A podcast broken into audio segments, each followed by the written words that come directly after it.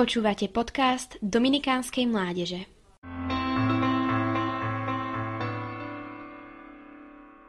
Sekretárka Božieho milosrdenstva Počul si už takýto prívlastok?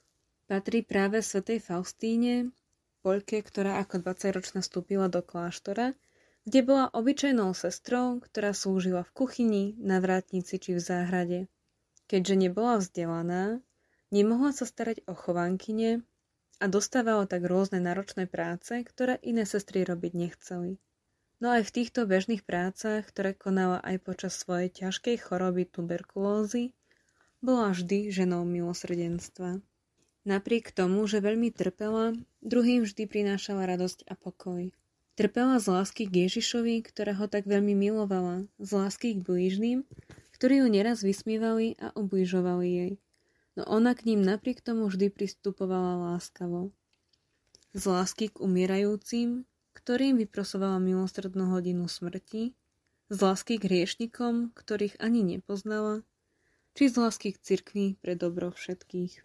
V 30 rokoch dostala od Boha veľmi náročnú úlohu šíriť úctu k Božiemu milosrdenstvu.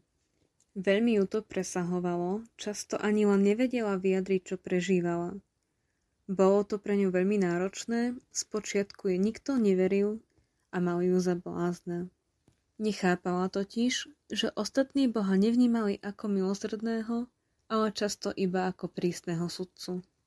No Faustínka, posilňovaná sviatostným životom, bola trpezlivá a dnes jej preto vďačíme za veľkú úctu k Božiemu milosrdenstvu, za svetoznámy obraz, za sviatok Božieho milosrdenstva, hodinu Božieho milosrdenstva, či za silnú modlitbu korunky Božieho milosrdenstva a taktiež za neuveriteľné dielo, jedeníček, ktorý si v pokore viedla na pokyn svojho spovedníka a zachytávala ňom slova Ježiša, ktorý sa jej zjavoval.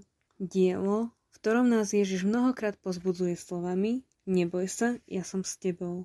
To nám Ježiš vraví vždy, keď sa na neho obrátime s nejakým problémom či túžbou. Máme tieto jeho slova však na pamäti.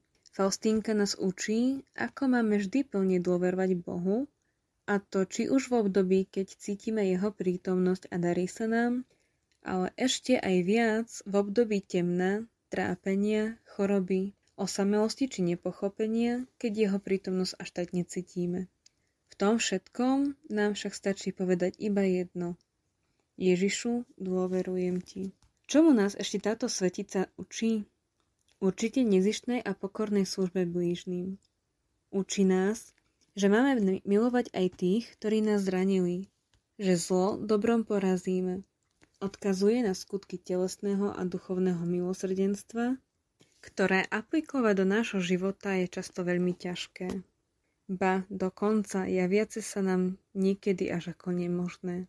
Učí nás poznávať nekonečné Božie milosrdenstvo, vnímať jeho pôsobenie v našom živote a dodáva odvahu plne dôverovať Bohu, nech sa deje čokoľvek. Sveta Faustína nám môže byť príkladom toho, ako žiť život pre druhých a ako Božie milosrdenstvo prejavovať slovom, modlitbou, ale aj skutkom. Učí nás byť milosrdnými, ako je milosrdný náš Otec v situáciách bežného dňa. Sveta Faustínka, oroduj za nás.